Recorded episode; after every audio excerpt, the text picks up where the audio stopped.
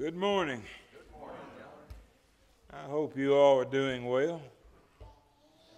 Have to bear with me a moment. I'm not wired up yet. That's my turn it off button. When they want me to hush, they'll shock me.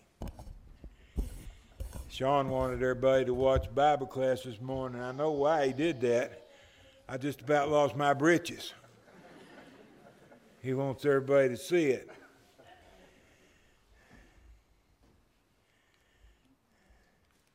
It wasn't a pretty sight. I wouldn't worry about that.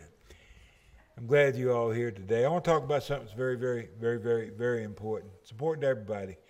Uh, Christians, non-Christians, important to everybody. It's about life. It's the way life works. It's uh, it's difficult. It's challenging, but it's true. So let's think a few moments about these things. Uh, I'm not doing anything here. Whoop. Whoop. There you go. Uh, why choose death? And everybody said, that's a silly question. Nobody chooses death. Actually, we do. We, we make a choice about life, where we're going to spend eternity. Um, we don't think of it that way, but it's what we are doing uh, every day of our life.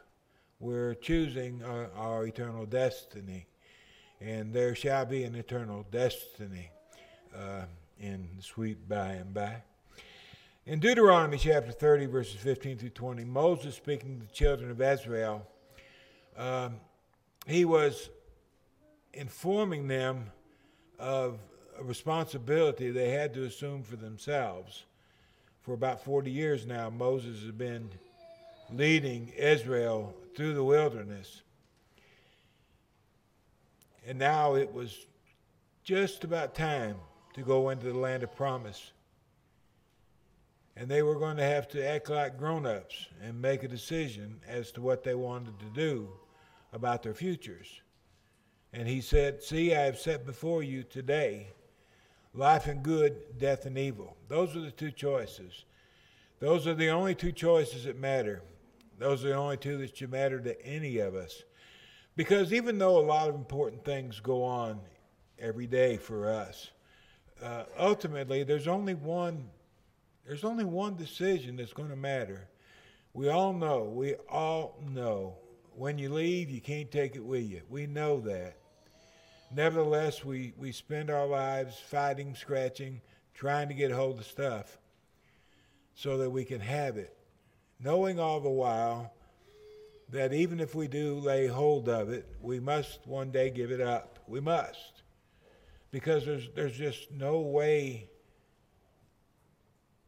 out of this world but the way that's been pointed to us. So Moses said, You've got to choose, speaking to these people. You can make the choice. It's yours to make. You can do whatever you choose to do.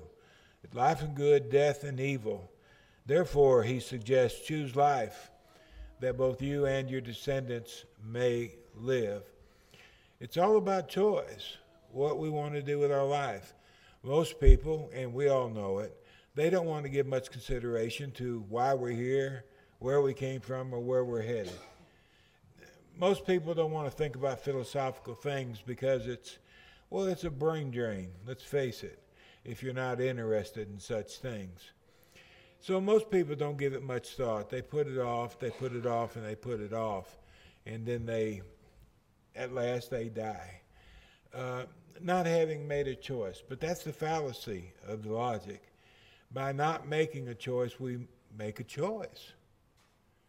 We have to choose one or the other. We have to choose God or mammon. And if we choose mammon, we may not get any consideration to God, but by default, we reject God. God made us in such a way that we have to seek Him. We have no other choice. We, we, we look, we hunt, we're, we're constantly looking for something greater than ourselves. For most people, it's money, power, fame. If I had that, I'd have all I need. That's the way people think. That thing becomes their God, you see. They're, we're all looking for something that's better than we are, more important than we are, greater than we are, that can give us the things we can't possibly give ourselves. And for most people, money. That's the answer. That's why so many people are so so fiendish after money. In search of God. God designed us in such a way that we have to search. If we find God, we'll find satisfaction. If we don't find God, we'll be searching till the very day we die. Still trying to find Him and being unable to. It's a choice, a choice that we all make. The age of Joshua, he made a similar address to the Israelites. He took them into the land of Canaan. They conquered the land, the land flowing with milk and honey. It was going to be their home. God gave it to them. It was a gift. It's a very prosperous nation, very wealthy nation.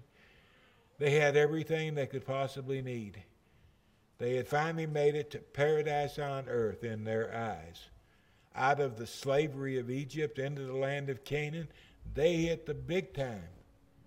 Well, that, of course, is a danger for anybody.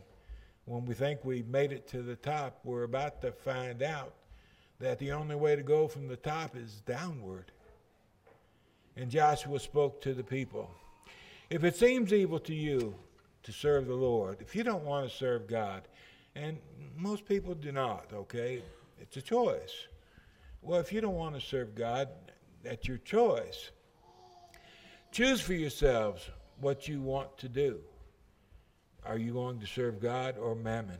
Whether you want to serve the gods of your fathers that were on the other side of the river back in Canaan land, or Egypt, or the gods of the Amorites, the Canaan, where they now dwell. What do you want to do? What do you want to do? He's saying. Do you want to serve the same gods your father served, or do you want to serve Jehovah God? As for me and my house, we're going to serve the Lord. That's the way we're going to live out our lives. So we all do have to make a choice. May not be the right one, may not be the best one, but it's going to be our choice. It's what we want to do. And if things don't turn out the way we want to, at least we know we made our choice. They used to say a long time ago, I remember Mama saying it, you made your bed, now you got to lie in it. I suppose that's going to be the way it is in torments too. You made your bed, now you've got to lie in it or paradise. Will you praise the grace and the mercy of God for assisting you to escape that god awful place? Can a person really be lost? It depends on who you talk to. Universalist says nobody's going to be lost, all of us are going to be saved. It's just a matter of time. Some people don't live right. Well, they're going to go into a type of a purgatory for such a time. And after the time passed, they'll go on to heaven. Ultimately, everybody goes to heaven. That's the view of the universalist. Well, that sounds pretty good, but it's just not true.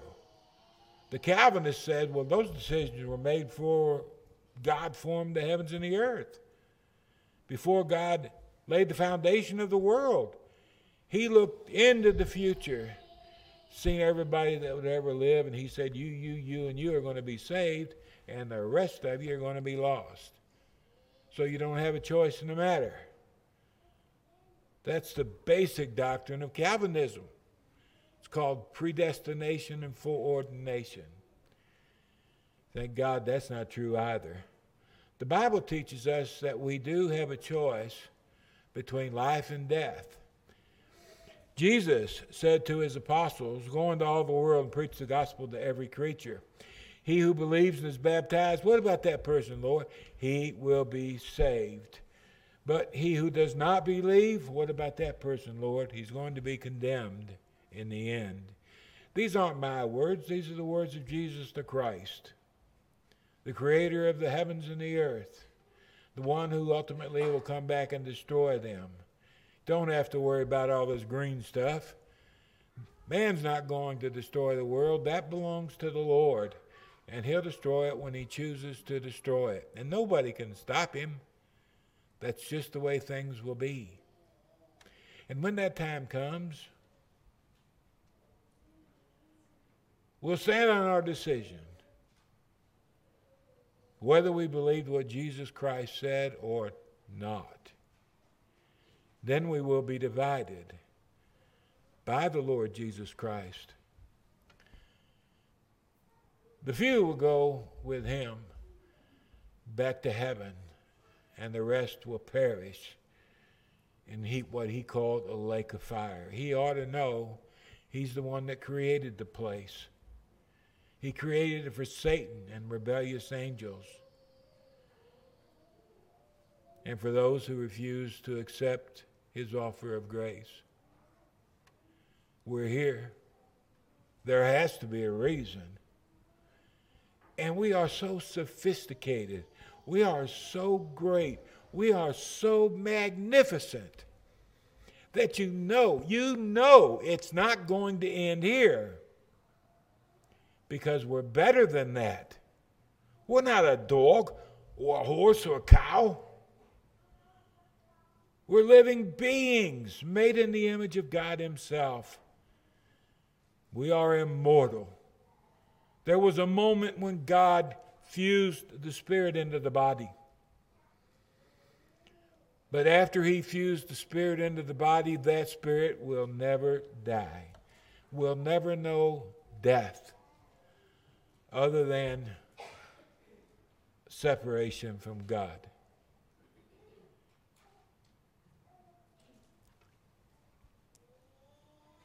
That's what the future holds. Again, the Lord Jesus said, He who believes in him is not condemned, but he who does not believe is condemned already. You don't have to wait to the day of the judgment. There was a night when I chose to become a Christian. I was in that other building over yonder. Herman Fox was the preacher here. There was a gospel meeting going on. I don't remember who was preaching. But I obeyed the gospel that night. Before I obeyed the gospel, I was 24 at the time, but before I obeyed the gospel, God had already condemned me. I was living on death row, didn't even know it.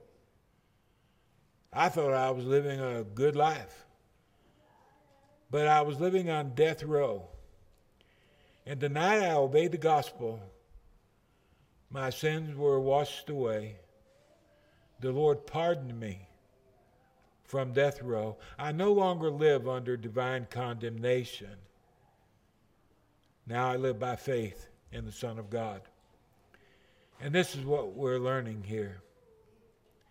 It's not about being condemned in the future, it's about being condemned right where we sit.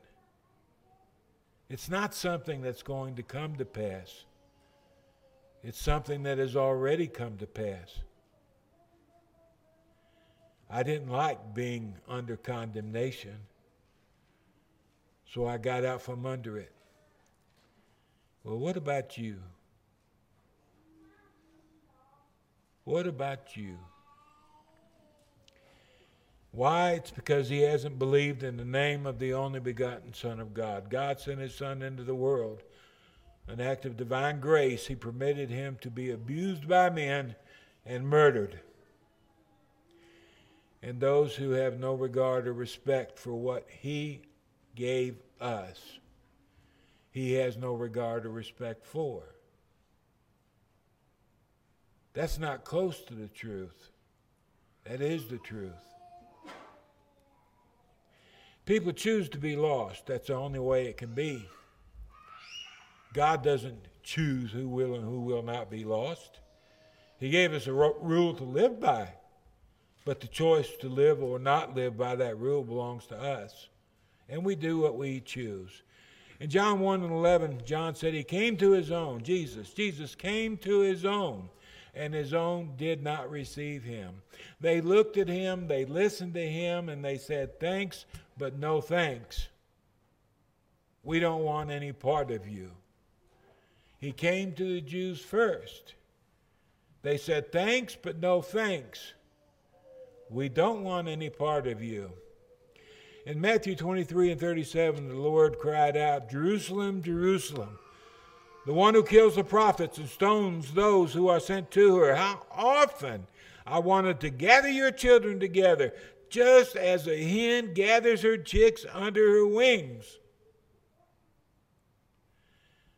But you were not willing. He was. He pleaded, he cried out, he sacrificed. He lived throughout his ministry for the sake of others, begging them to turn to God and away from sin. And they said thanks, but no thanks. They weren't willing, they didn't want it, and they made the wrong choice. Jesus said to the Jews he was speaking to one day, You are not willing to come to me that you may have life. He was holding out eternal life as a gift, but they didn't want the gift. I can understand turning down gifts. I was a supervisor one time where I worked, and a group got together and bought me a Christmas gift, and I asked them not to do it. I'd learned through experience in the past that most people do it because they feel like they have to, not because they want to. And I didn't want to keep this going on where people had to buy me something. So I just asked them not to give me a gift. Thanks, but no thanks. I wasn't being mean or vicious. I was trying to let them off the hook. We can do the same thing with God. He's offered us the gift of life.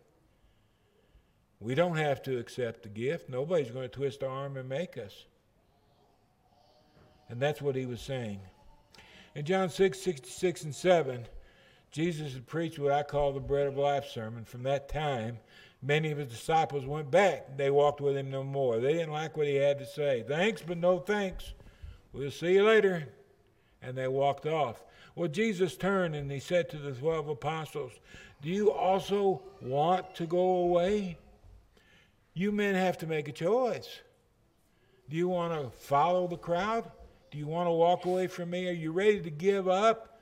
They probably found his sermon obnoxious as well. And Peter responded, To whom shall we go?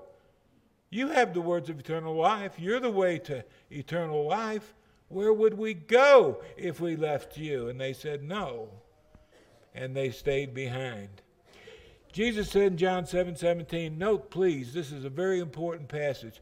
If anyone wants to do his will, if anyone wants to do the will of God, if anyone has a desire to do the will of God, if anyone wants to please God, if anyone wants to make God love him, if anyone has a passion to be approved of God, you shall know concerning his doctrine, his teaching. But you've got to want it. You've got to want it. Going to church, well, that don't cut it. A lot of people go to church, but they really don't want the Lord. They want to go to church because that's what good people do. They go to church. Mama expects me to be there. Daddy will be upset if I don't show up. I don't want to go, but I have to go. Well, there's really nothing in worship for a person so minded.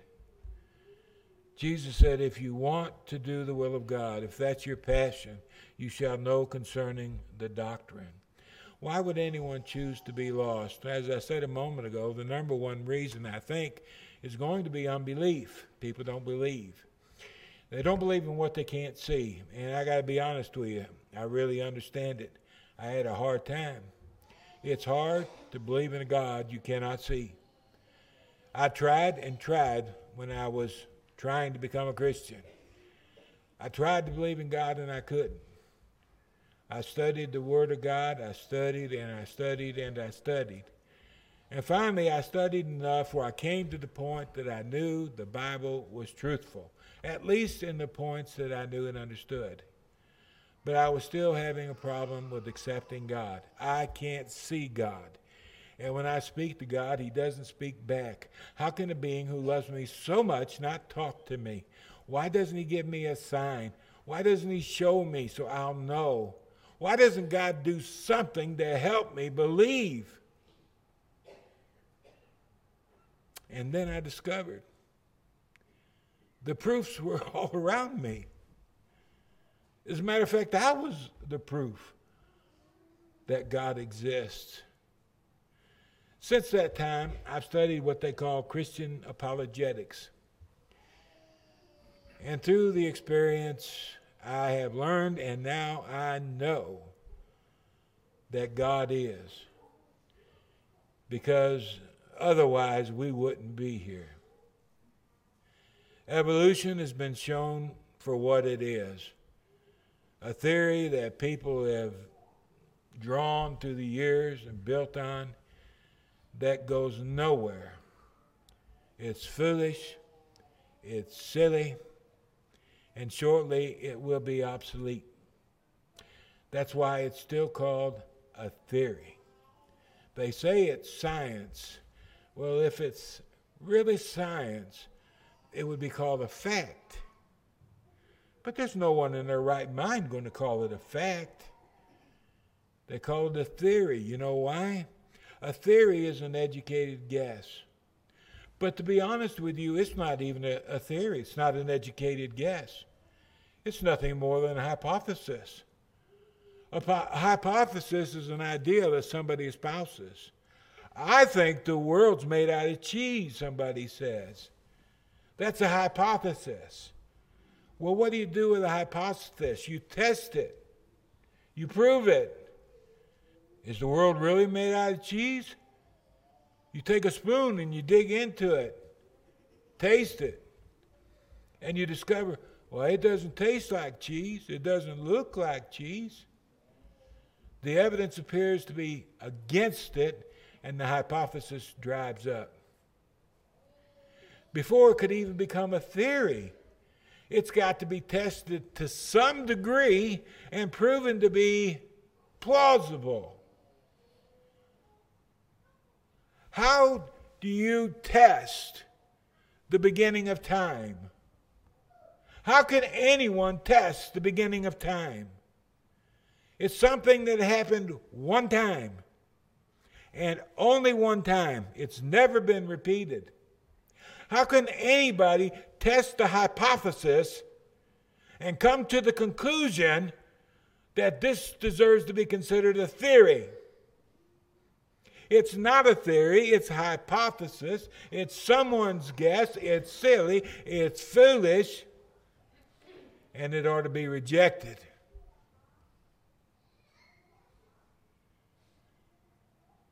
But so many people can't believe in God because they've been taught what some creature refers to as science. But it's not science at all. It's like so many things we see going on in our culture today. There's no difference between a boy and a girl. A boy can be a girl, a girl can be a boy. They switch back and forth, switch back and forth. It's almost as though the world has gone insane.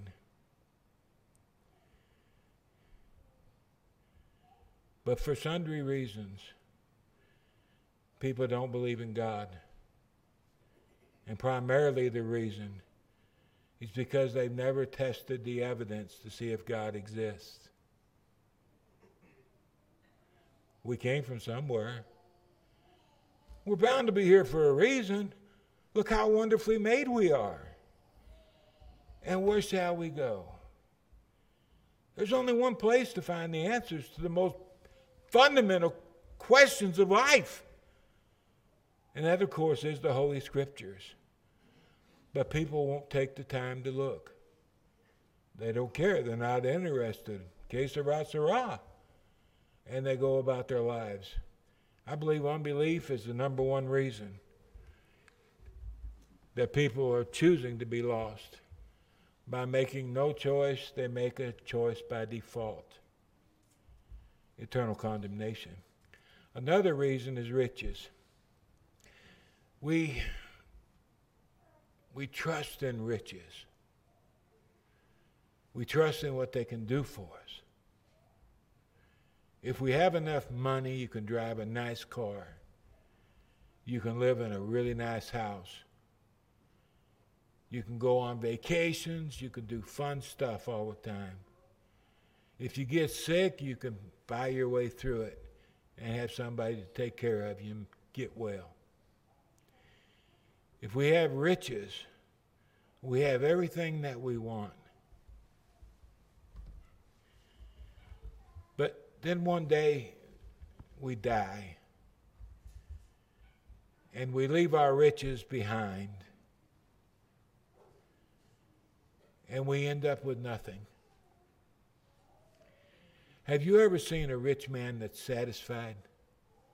Have you ever heard of a rich man that's satisfied?